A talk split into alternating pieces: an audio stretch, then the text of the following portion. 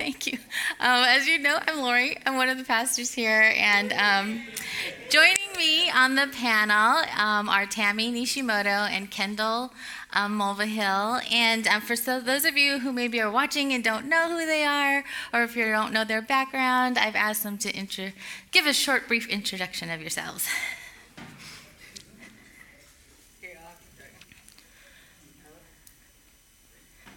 Check, check.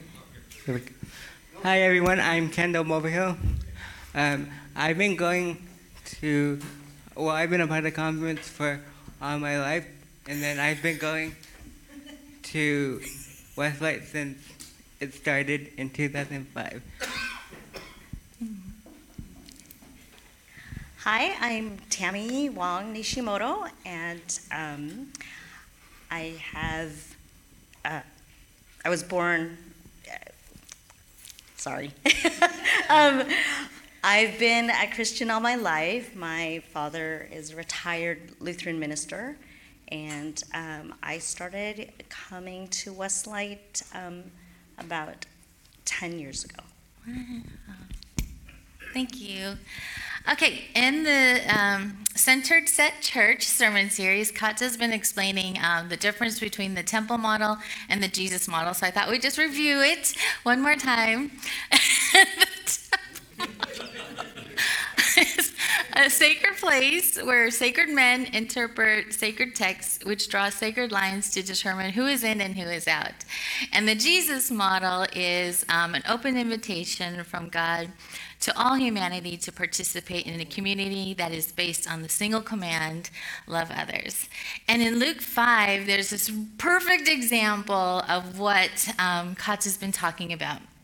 And it's um, when Jesus called Levi. And if you guys like, back then the the lines of um, race and gender and socioeconomic status and religious they were very like clear, very strict. You didn't cross those lines. And so for Jesus to invite Levi, who was a tax collector, to come follow him was crazy. And so he's like, you know, Levi, come follow me. And Levi's like, Are you talking to me? No, I don't know. He said that. But he was like, Okay. And he said yes. And he left everything and followed Jesus, which was amazing. Like that, he, it's exactly what they're, you know, what Katz was saying, that he just welcomed um, everybody into the community. And so Levi threw this big banquet and all the tax collectors came and known sinners came and they were partying it up.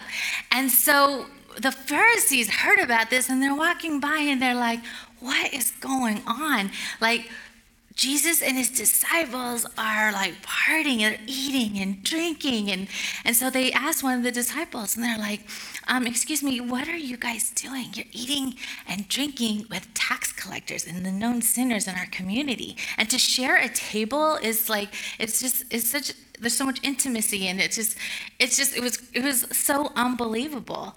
And then they go on it doesn't say why but they someone went on to talk about like you know john the baptist and his disciples they fasted and prayed. Don't you all need to be fasting and praying and not eating and drinking with these tax collectors who are like Jews and Gentiles did not get along. They hated each other, but they all agreed you shouldn't share a table with tax collectors. Like they were the lowest of the low. And so we have these boundaries that that they said and and before, you know, I think I would have been the same way. I would have been walking by like what? They're eating and drinking? Aren't they supposed to be fasting and praying? And so I just, before we get to you guys, I just wanted to share real quickly how like it's so easy for us to make those kind of or for our mind to go that way because that's how God created us. Like He created us to to see things and want to explain, like, well, what's going on, and try to make uh, make sense of it in our mind.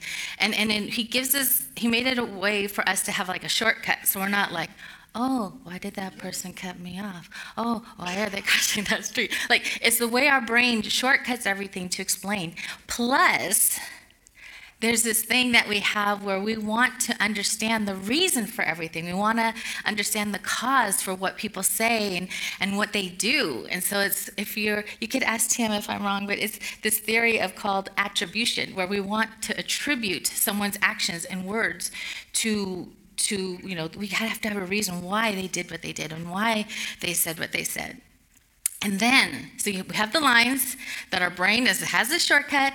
We are naturally inclined to want to have a reason for that. And then we're naturally, innately want to be right and we want to be better than others. so we have that on top of it. I mean, and that's a human thing, right? Like we saw that in Adam and Eve. And so we have that and we want to be right. But then also, if you're a fan of Carl Jung, you'd be like, oh, there we have a propensity to try and we project onto others what we don't like about ourselves. so we have all of this going on in like minutes. Like we make these decisions, we come to these conclusions in minutes. And when, if we do that, kind of like what the Pharisees were doing, they kind of missed Jesus and they missed what he was doing and how he was moving. And so I think that happens a lot to us. It's normal, we happen, it's kind of the way we're designed to be. But I was wondering, Tammy and Kendall, like how we make these assumptions and it happens and it happens in minutes. and how, if you could share like one or two experiences of how you've experienced this growing up in the church and how maybe it's been hurtful and harmful to you. We'll start with Kendall. Um, so for me, one example that I can think of that comes to mind is back when I was a youth, um, for youth event, we went to Sky Zone, and I remember uh, just obviously you need to jump at Sky Zone, so I remember um, just obviously needing help, and I remember them, the staff members saying that um, that um, I can't have people help me jump, so I would just be laying there, and it really just made me think about how um, I need help, which I'm grateful for all the people who have helped me get to where I am today. But it just made me think about how um, just asking for help is okay, and it just made me think about because that's all I know, and so it just made me really reflect and kind of um, sit with my feelings and just um, I, I ended up having fun of course but I also realized that through the through the staff members actions and by them not realizing or not even thinking about maybe that I need, needed help that I can't really jump by myself it made me like feel very um, aban- I guess abandoned in a way that I couldn't really enjoy about what other other people were doing, but instead I was just trying to be present and hang out with my community and brothers and sisters in Christ. So, um, another example is um, back in September of 2021, I got the um, opportunity to go to the well retreat with the college group at Venice. And I remember um, the, the activity that we did was zip lining. it was, sorry, it was zip lining, and I remember just being asked if I want to particip- participate in this. And I, I, my adventurous self said, sure, let's give it a shot. And so I remember everyone just trying to help me, thank you, um, help me and um, just figure out a way that I can um, experience this once in a lifetime thing. And in that moment, I really felt um, just my community um, just coming together and assisting me, and through through all these people's actions, just trying to assist me and trying to make me experience these once in a lifetime opportunities. So, just those are a couple examples that had made me really reflect on how grateful I am for my community. Yeah, I can't imagine what it must have been like to be told at Sky Zone, like, no, you can't even go on the trampoline or anything, and to feel it out. But. Okay, Tammy. My dad, as I mentioned, he's um, a, a retired, well, he's passed, but he was uh, a Lutheran minister. And um, Lutherans, just in general, when you're called, the uh, most Lutherans and most Lutheran churches are all situated in the Midwest. So uh, my brothers and I, each of us were we were born in a different, in a different state. Like I was born in Oklahoma, my older brother was born in Illinois, my other brother was born in Washington State. So we moved around a lot. And when my dad got the call um, to go to Wisconsin, um, you know, as children, we, just, you know, of course, you follow your parents wherever you go.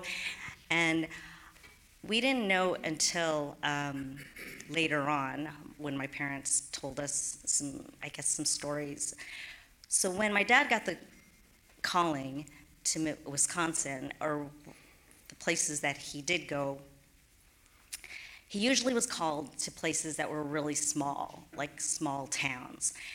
And um, the reason being is because um, most, um, he said that most of his uh, fellow classmates that graduated in seminary, they wanted to go to larger towns and churches. So, like um, big towns, like or cities like Chicago, for example, or in Wisconsin, it would be like you know Milwaukee or type of thing. So um, we were always sent to these really, really tiny towns because those were the towns that pastors didn't really want to go to because they were so small. And so they kind of had to um, accept whoever would say yes to their call. And so uh, the thing was that my parents told us later was once they found out a Chinese minister had accepted the call. There were um, basically there was like uproar because every town we had been into, except for when we finally moved to California, we were always the only minorities. So my brothers and I were the only minorities in the schools. We were the only minorities in the church. So there were, it, it was just predominantly it's Caucasian at that at that time. So any any case, um, what I learned from my dad, which um, my parents told us that each time they said yes to a calling, and one of them particularly for Wisconsin, it was, it was actually for um, probably the largest church that my dad had ever been called to, and there was well over a thousand members. And my mom told me later that um, families hadn't even met us yet. As soon as they found out that we were coming, um, they left the church. And we didn't find this out again. My brothers and I, we were oblivious to it. My, my parents, when they started finding out that there was already like this uproar before they even arrived, um, what I learned from them is their grace and they're just faith that they have to just let people know that it doesn't matter um, that you know many of the church members had never even met an asian person. So my dad just felt like you know he was born in philadelphia. He's completely fluent in english. Um, but he he knew the color of our skin, the way we looked, um, it was just going to be something that we had, had to deal with. And so the great thing is, um, you know, he became the pastor there. And in fact, um, just the way my parents are, they're just, they're so non judgmental and they are so open. And they just felt that you just be yourself and you just show everyone that um, we are here to serve Christ and the community. And so the church actually those that stayed, and then a few came back actually, because once they realized that's all that it was about. You know, my my parents were just always um, they just always welcomed everyone, and I think people look past it after a while. And I think one of the things I always think about with my parents is, um, you know, we've been away from Wisconsin, you know, whatever, you know, 50 plus years. Uh, we have lived in California. And the church congregation in Wisconsin still sends my parents their monthly church newsletter. And they always check in on my parents, which I just think is because my parents were the way they were, you know. Um, that uh, that's just something that I think I take with me is, you know, you have to look past things that you, in your mind, you perceive or that you think might happen, and then God, God just lays the groundwork for everything else. So. Mm, thank you. I think I love what you're saying because it's so easy for us, like some of the people that you talked about, just to kind of draw our lines, kind of make our own assumptions about people and our own attribute why they, you know, causes or reasons for why they are they are, and um, to make ourselves better and right, and then also um, it happens so easy or it's so easy. But I think what your dad and Kendall, what you shared is that to get to know people and to be gracious and to be um, empathetic, it takes work and it's it's not easy, but it's it's it's a, Christ model. And I think when we think about the Jesus model and how um, you know we have lines. This is I'm totally stealing from Pastor Stan, but he's saying like there's lines that divide us, but not all lines are bad. That there's lines that love love and grace that connect us to Christ, that connect us with Christ. And so um, it was in Levi's story and in your guys' story, it was that connection with God and his love and grace that included everyone, that brought people together, that it's not either or. There wasn't a line that said okay you know it's just the pharisees okay it's or we're going to replace them with the tax collectors but it's the tax collectors and the pharisees. It's um, everybody the people um, it, it's the whole community. And so throughout this series um, Kotz has been saying what does love require of us? And so kendall and tammy can you share like a suggestion of what love would require of Westlight as a collective.